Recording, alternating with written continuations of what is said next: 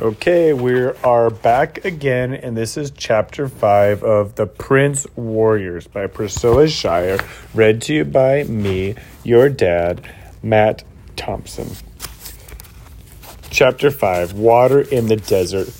Evan and Xavier sped down more tunnels until they found themselves once again in the room where they'd first entered the cave. They didn't see any others there. Nothing moved but the floating balls of light. Ruach didn't speak, but unfolded his long arms to the ceiling, his hooded face facing hooded his hooded head facing up as well. The boys looked up, wondering what Ruach was looking at. Assuming he had actual eyes, they couldn't see anything except rows of glowing blue stalactites. Then Ruach began rotating his arms in a slow, steady circle. As he did, the stalactites grew faint, transparent, until they disappeared altogether, revealing a hole in the top of the cave. Like a window, the boys stared, wondering what it was they were seeing through this window. At first, it was just colors, white and red, and then shapes became clearer. The white became glowing, drifting sand, and the red became a vast, unbroken sky. Whoa, Evan said under his breath. Is, it like TV, or is it real? Is that Ahoratos? asked Xavier. It looks way different from what we saw. Yeah, said Evan. No trees, just sand. Hey, Xavier said suddenly. I see someone. He could make out two figures, a boy and a girl, walking through the sand. They looked lost and very tired, trudging listlessly, their heads hanging in exhaustion. I know those guys. Evan moved a few steps closer, squinting against the bright whiteness of the sandy world above. They're kids from the wreck. What are they doing up there? They must find the water, just as you did. Water? Evan said. That place looks like a desert. Where's the water? The water is there. It is always there. Call them. Show them the way. Xavier and Evan looked at each other in confusion. How were they supposed to call to those kids from an underwater cave? They stood there for a moment, doing nothing. Ruach moved in close to them, so close they could almost feel his whispered words dancing on the back of their necks. Call to them. Time is running out. So Evan decided to do, to do just that. He wasn't sure what he was supposed to say, but he cupped his hands to his mouth and shouted up, up to the ceiling, Hey, you guys, over here! His voice echoed several times, and to his amazement, he could see the echoes rippling through the air. They seemed to rise up and hit the invisible barriers separating the cave from the storm, causing it to tremble. The ripples caught Xavier's attention as well. It's like we are under the water. He scratched his head in disbelief. Evan shouted again, and then Xavier joined him, sending more ripples upward to the at, to the opening. Over here, in the water, find the water. The boy in the desert world suddenly stopped walking and lifted his head. Scanning the horizon, he had heard Evan and Xavier's call. Xavier could see who he was now. Levi, Mr. J.A.R.'s son. Levi hung with skate, hung with the skateboard crowd, the coolest kids of the wreck. Xavier had wanted to bring his skateboard so many times, so many times and join them, but he was too intimidated. He couldn't do all the tricks those kids could do. He thought he remembered the girl too because she often wore that pink sparkly hoodie. Levi walked more purposely, gesturing to the girl to follow him. He was pointing to something. Evan wondered if he could see the water now. But then something else drew Xavier's attention away. Above the two kids, the, kids, the red sky began to change. It was getting darker when he and Evan had been running through the dark, menacing forest. Then he remembered the trees splitting and falling, turning to ashes like the whole world is burning up. This can't be good, he thought. His eyes fell to the horizon because he knew what would happen next. His heart started to hammer in his chest. It was coming. The enemy, the one Ruach had told them about. These two kids needed to find the water before. Just then, a plume of sand rose up from the ground on the horizon. The wind was picking up, causing more sand to tussle about. The chaos is coming, Xavier murmured to no one in particular. What? said Evan. It's coming. Look. Xavier pointed. Evan's face went pale, whitewashed by the memory of what he and his brother had gone through to get to the water. The column of sand spun high into the red sky, growing larger as it pulled more and more sand into its vortex. But then more columns sprung out of the center column as if it were growing arms and legs and a head. Two bright beams of light radiated from the head shape like eyes zeroing in on Levi and Brianna. It's A grobel, said Evan in a soft voice. A sand grobel. There was one of those in my book, too. A grobel? What's that? asked Xavier. It's a creature, a bad creature, made out of something, not really alive.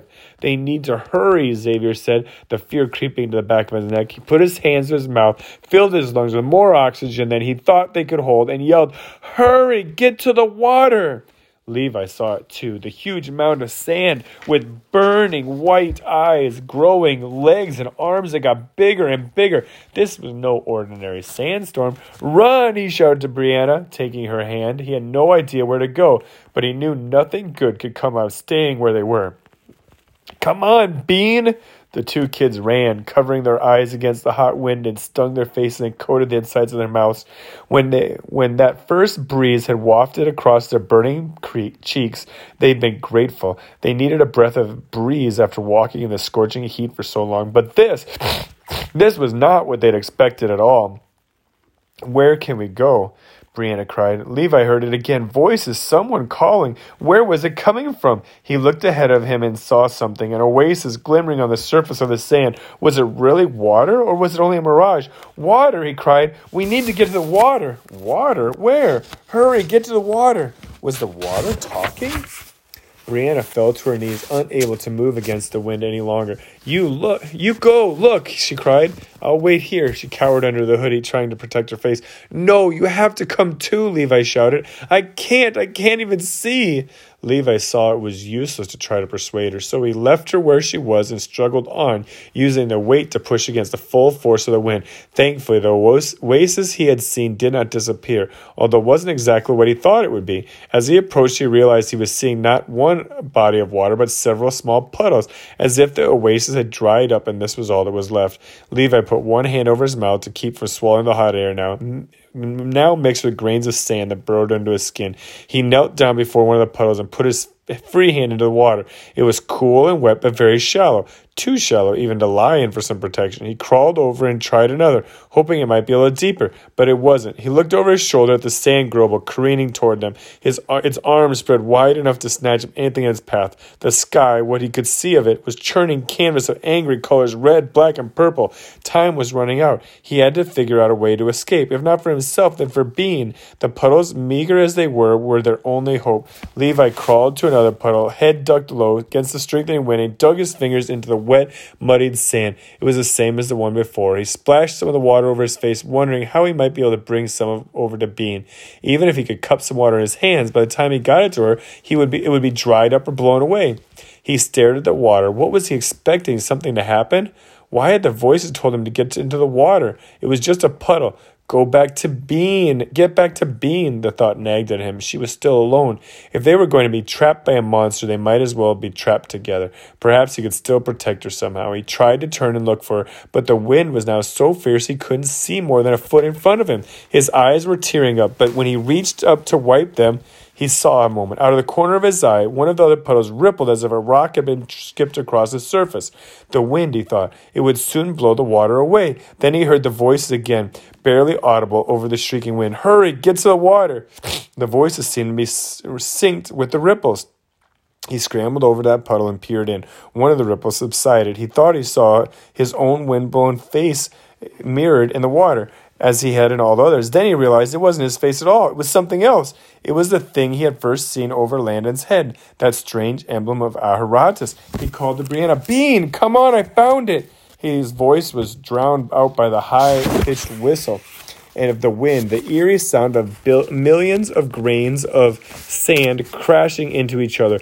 Bean, he screamed as loud as he could, but she didn't hear him. Hurry, get in the water. Get in the water? What good would that do? It was only a puddle after all, but the image was there, and the voices still called to him, making the water tremble even more. He touched the water, feeling a pulling sensation, the same thing that happened when he grabbed that weird object hanging over Landon's head. Bean, over here! Get in the water! It was already pulling him down, his arm, his shoulders, his whole body. He tried one more time, yelling out to Brianna, Over, over here! The water swallowed him. Leave. Chapter 6 Puddle Jumping. Levi's feet were cold. That seemed strange since he was completely submerged in water, wasn't he? He opened his eyes slightly, expecting to see a murky underwater scene.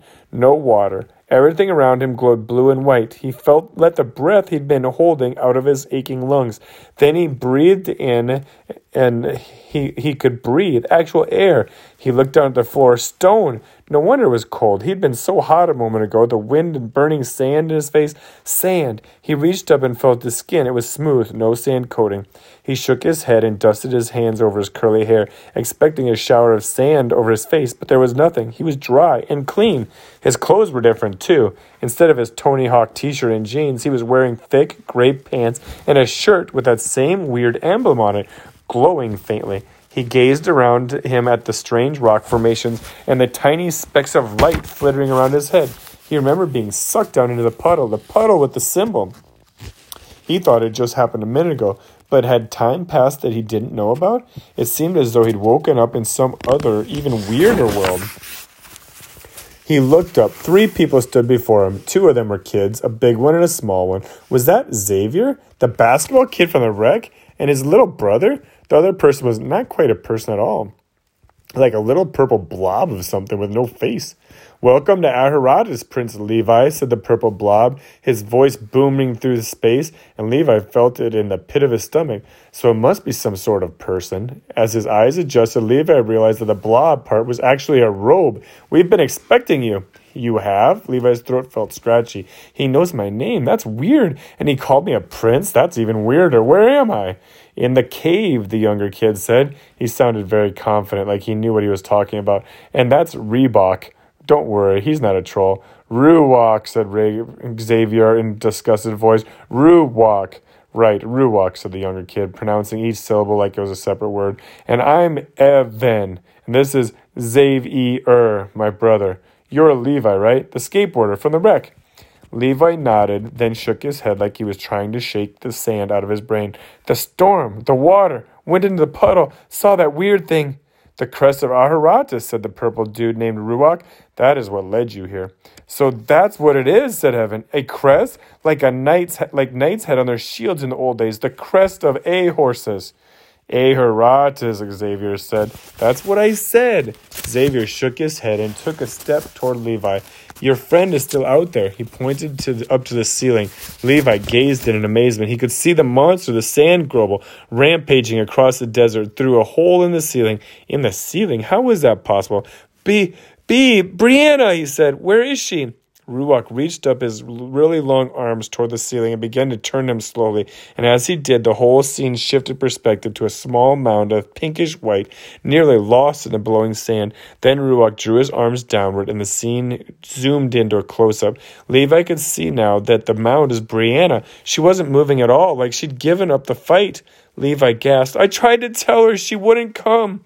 He thought he might cry and turned his head so the two boys wouldn't see. I lost her. She is not lost, Ruach stepped toward Levi, but his hooded face was still directed upward toward Brianna. Do not fear, I can bring the water to her. Ruach pointed upward, and the view changed again, zooming in on the puddle with the crest of Ahoratos. Levi watched, doubtful. But then Ruach waved his arms and moved the water. Levi blinked in awe as the puddle of water, the water, zoomed across the stretch of sand that it was right in front of Brianna. She didn't see it, though. Her eyes were shut tight, her face hidden under her arms.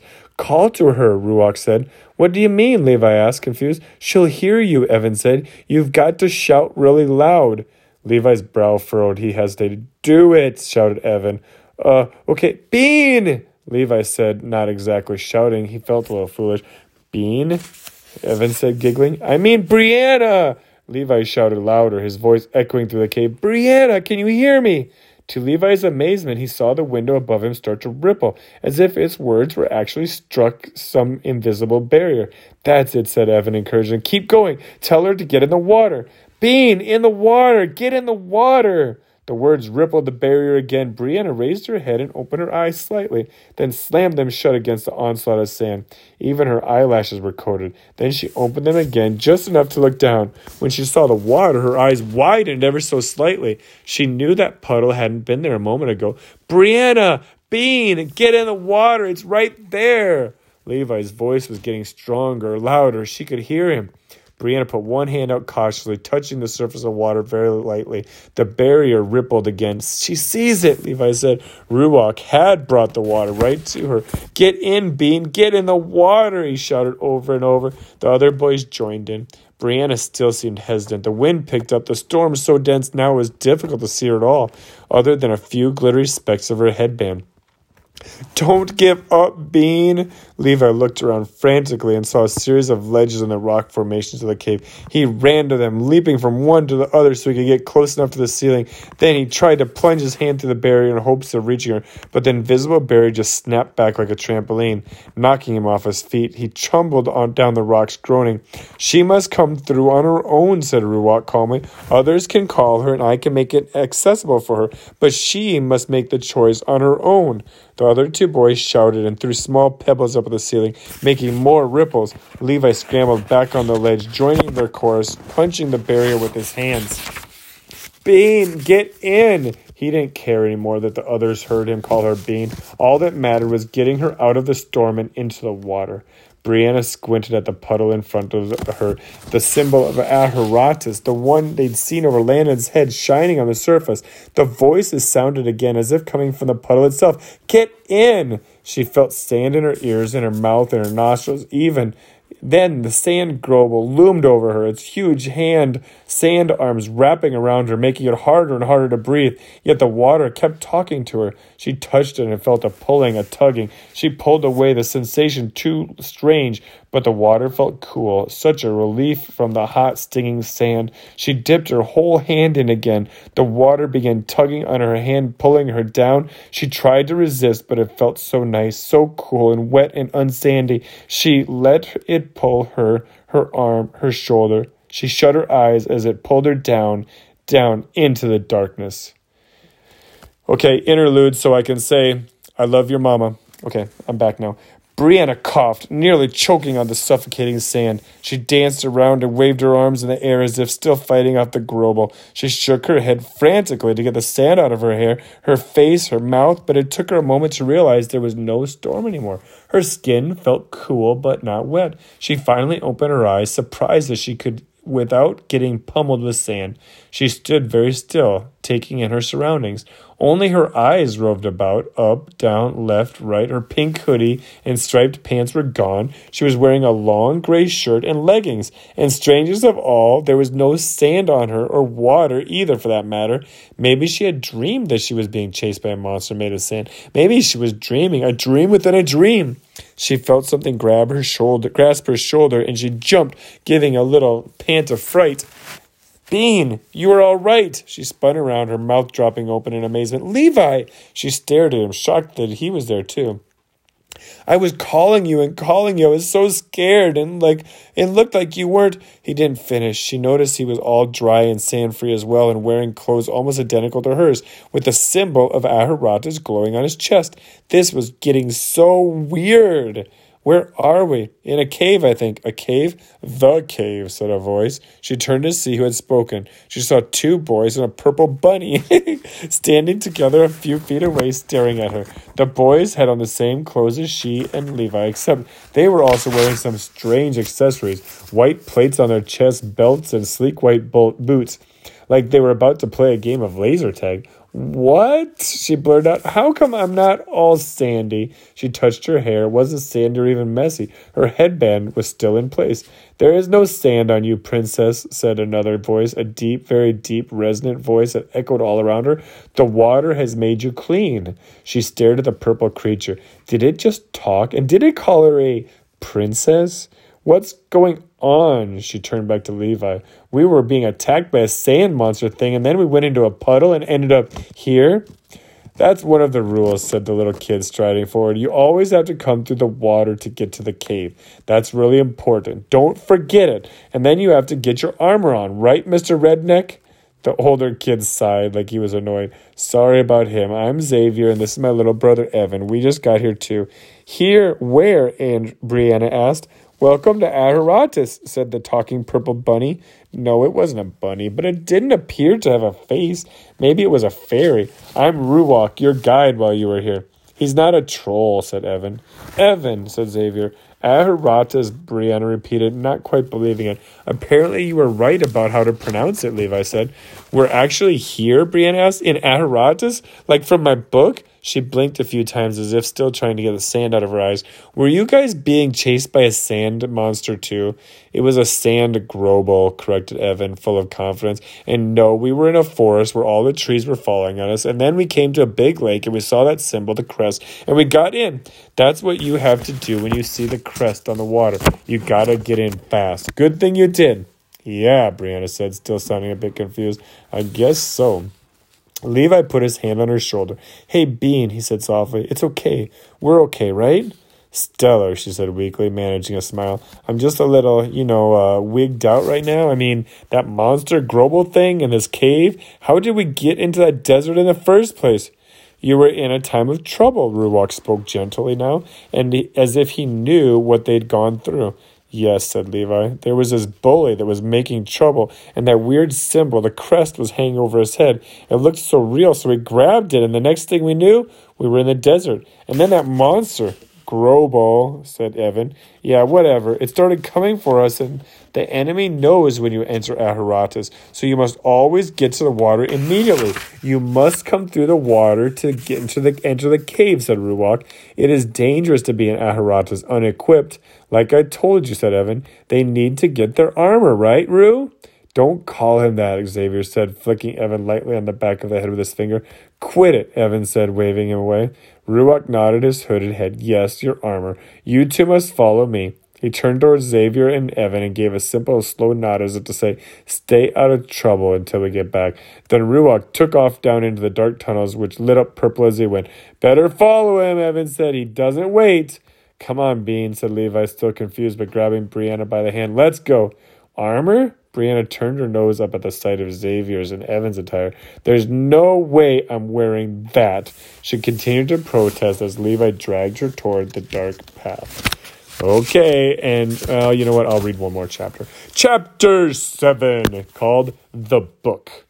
When Levi and Brianna returned to the main room of the cave, Evan and Xavier stared at them, open mouthed. What's with that? Evan said, pointing to Brianna's armor, which is similar to the boys, but embedded with tiny sparkles so it glistened in the dim light of the cave. Even her belt and boots seemed iridescent, like they'd been dipped in her signature lip gloss. Armor isn't supposed to sparkle. It's my armor, said Brianna, putting her hands on her hips. It can be sparkly if it wants to. she was clearly delighted with her new accessories. Just wish I had my lip gloss, she added under her breath. Levi's armor looked pretty much like the others' boys. The trip through the tunnels had been a trip. He wished he'd had his skateboard with him. Ruach didn't talk much, nor did he explain what the doors and the padlocks were for. Levi really wanted to know what was in those rooms. Brianna had been too preoccupied with her shiny armor to pay much attention. It looks funny, muttered Evan. You look funny too, Brianna sniffed. Whoever know whoever saw a six year old wearing wearing armor. I'm almost ten, Evan shouted. Whatever, Brianna said, flipping her hair imperiously. Young warriors, Ruach's thundering voice stopped their bickering. They turned to look at him, sensing a warning in the stillness of the hooded figure. Ruach lifted one arm and pointed to something hovering in the air that did, hadn't been there a moment ago. It was a large scroll. He made a movement with his arm and it rolled up, eh, revealing a list of statements written one after the other in fancy script. There are some things you must remember in order to secure victory in Ahoratos. He spoke each one aloud while the children read along on the scroll. Number one, always enter the cave through the water. Number two, Always put on your armor immediately. Number three, never leave anything in Ahoratos. Number four, never take anything back to your world with you. So we can't take this armor back with us? Evan asked with a crestfallen look. He really wanted to show the armor off to his friends, although it wasn't exactly fearsome. It did have some cool features. Ruach's hood swiveled in Evan's direction. Not right now, but in time. Be patient, young prince. Fine, Evan said with a sigh. Can we get going now? Ruach didn't answer. Instead, he turned away from them and faced one of the long, dark corridors, for in far in the distance, the kids could see a small speck of something gold hovering in midair. It was too far away to tell exactly what, is, what it was. Ruach stretched both of his long arms toward the tunnel once again. And uh, when he did, a strong beam of light burst straight out of the ceiling over the object, illuminating it. It stood out against the backdrop of the, of the darmy, darkened, dreamy cave walls. Ruach drew in his arms as if he was pulling the object toward him. As he did, it began moving toward them at an impossible speed. Watch out, it's going to crash, said Evan, diving behind a stalagmite for safety. Levi instinctively grabbed hold of Brianna's arm and pulled her back from the oncoming object. She naturally had been moving toward it, wanting to get a better view. Oddly, it stopped suddenly in the center of the cave, still bathed in golden light, hovering just above the floor. The light above dimmed so the kids could actually see what it was. Their eyes widened. A book? A big book sitting on a golden pedestal. It didn't look like any book the kids had ever seen before. It was a book. They knew that, but it was luminous and pulsing faintly, as if it was not quite there at all. The golden cover was very plain, with no title or image except the crest of Ahoratos. But the crest itself was not st- uh, was not stagnant. It rotated slowly, projecting out of the book like a 3D image. The kids stared in awe. This is the book, said Ruach. It was written by the source. It provides you with your instruction, which will help you stand against the enemy. Who's the source? asked Xavier. The source of all things, all life, all truth, all wisdom. The book contains all you ever need to have victory in Ahoratos and on earth. Ruach reached one arm toward the book. The children half expected it to move at lightning speed as it had before. Instead, the cover flipped open, just like a normal book, except it made a noise, like a musical note, as it lay back against the pedestal. Like a musical note. A little spray of light lifted from the first page as if the sound itself were visible. Ruach made another quick move with his arm, and the pages of the book began to turn, fanning open, each page displaying its own soft note. The notes harmonized into something like a song, filling the cave with a strange, vibrant music. Ruach raised a hand and the pages stopped flipping, the music still trembling in the air faintly. The kids leaned in to get a closer look. The page Ruach had stopped on was filled with letters and words that didn't make sense, like a code, mysteriously scrambled. Is that some new language? Brianna asked. This book is different from any other. It cannot simply be read, it must be revealed. You may not understand the revelation at first, but if you keep it close, you will soon see its meaning. Each instruction you receive from the book will be stored here. He pointed to the orb on Brianna's breastplate. The children all looked at their own breastplates and then back at Ruach. Now, they were really confused. Prince Xavier, Prince Xavier stepped forward. Xavier took a tentative step toward the shining book, and without being told, he knelt. He wasn't sure why, he just thought he should. There was something about the moment that felt sacred. Ruach nodded his hooded head and touched the page of the book. The cryptic message began to glow and shine and shift, coming to life. Then the letters themselves lifted off the page and floated into the air above them. Art thou Armu Olaf etif wen Yutrafel autel ufel doged limpa ifuta ethai? Before their eyes, the letters slowly began to move, dancing around, rearranging until they formed a whole phrase. Follow the way of the armor, it will lead you down the right path. That makes a lot more sense. Xavier read the words over and over, wondering what they meant the way of the armor? Then Ruach reached up and grabbed one of the letters, plucked it out of the air. When he did, the rest of them trailed behind as if they were all connected. He gathered them together in his arms and tossed them towards Xavier. Xavier was too shocked to move as he watched each letter flow into the orb of his breastplate, accompanied by the same soft music that had filled the cave when the pages of the book would turn. The orb started to glow very faintly in iridescent purple, like the golden words were spinning right under the surface. Xavier took a breath as if breathing the words themselves into his lungs, feeling them take root, embedded into his very soul. It was strange and astounding, the most refreshing breath he'd ever taken. Whoa, he said softly. He glanced up at Evan, whose mouth dropped wide, although no words came out of it. Evan was completely speechless, like he was when he first saw Ruach in his bedroom. Prince Evan, Ruach said. Evan jumped, then moved slowly next to Xavier. He knelt as well, now in total reverence of the strange, wonderful book. Ruach turned the pages of the book just as he had before. When the pages slowed, Evan's heart began to race in anticipation of what his instructions might be. The pages stopped turning, and Ruach pointed to words he had been planning for Evan since before time began. They too lifted off the page and hovered in the air. Leo fa olikane buhupoa yanta datso philo illifted hallelujah.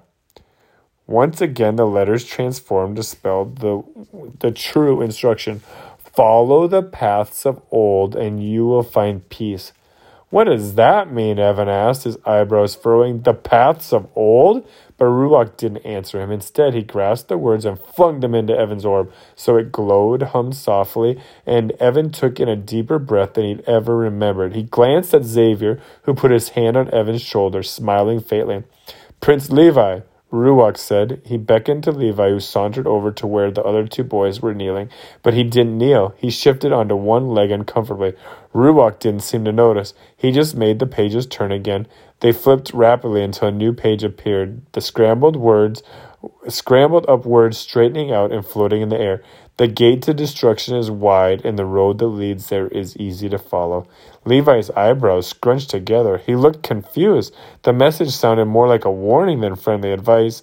Not like Evans and Xavier's. He watched as Ruach transferred the words to his own orb, seeing the glow like the others, hearing the music, and he was surprised by the full breath he had to take when the words came to him. Brianna stepped up next to him. She looked at the two kneeling boys and at Levi, then shrugged and waited for Ruach to show her instructions. Ruach, without a word, flipped to a new page in the book and revealed it to her. My truth shall lead you to my house on the holy hill. Brianna smiled with satisfaction. There is one more instruction you all must have, Ruach said. Once he had given the words to Brianna's orb, he touched another page, and the words appeared before them.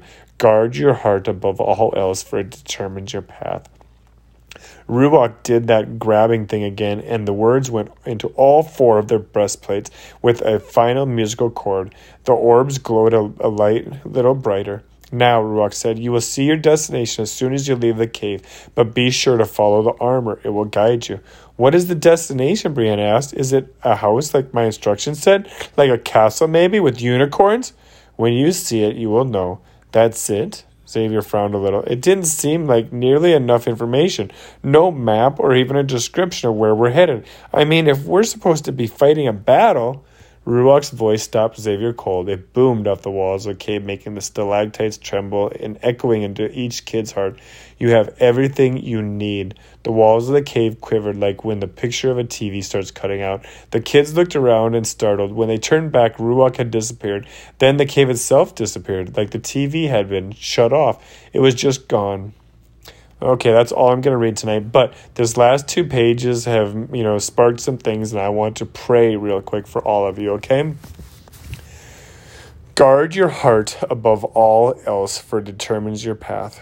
Lord Jesus, I pray that we would all guard our hearts, Lord. We would guard what goes into them, what we allow to stay in them. Lord Jesus, that you would cleanse our hearts, cleanse my heart, Father God, make it clean. Give me a new heart, a heart of flesh. Take away my heart of stone, Father. Uh, Lord, I pray that you would help me to clearly see the things that have been residing there, Lord Jesus, and that you would remove them, Father. Lord Jesus, I pray that uh, um, uh, you would, Lord, you have already given us everything we need, Father. You have given us everything we need to fight this battle, for we are in a spiritual battle. We are in a war, and there is an enemy out there. Lord, I pray that we would put on that armor each morning, Lord Jesus, that we would walk in your truth, Father, and that we would fight the good fight. Lord, I thank you, Lord Jesus, for you are good. Lord, protect my family as I'm away from them. Lord Jesus, protect our hearts as we're away from us, each other, Lord. Lord, draw us close and back together. Lord, draw us close to you during this time apart. Lord, and I give you my family, I give you my wife. I put them all in your hands, just as I have put my own life in your hands, Lord. Lord, I love you. I praise you. And uh, um, even in this, in all, in all trials and temptations and struggles and circumstances, we will trust you. I will trust you, and we will give thanks. We'll give thanks even for this, Lord, as painful as that is. For we know that you are in it, you are working, and you are working in lives, Lord Jesus. And I thank you for this book. I thank you for this book that Trisha read for the to the boys. I thank you for those seeds that were planted there, Lord. I pray that I could plant and water those seeds that have already been put there, Lord, through this book, Lord, just through our lives. And I thank you for just the opportunity to have a voice and to be able to read this and be able to um, find a way to communicate it so that my uh, my children could listen to it, Father. Lord, bless uh, Chloe and Kayla, Nathan and Micah, and bless their mother, Lord, and keep them safe on the road. In your name I pray. Amen.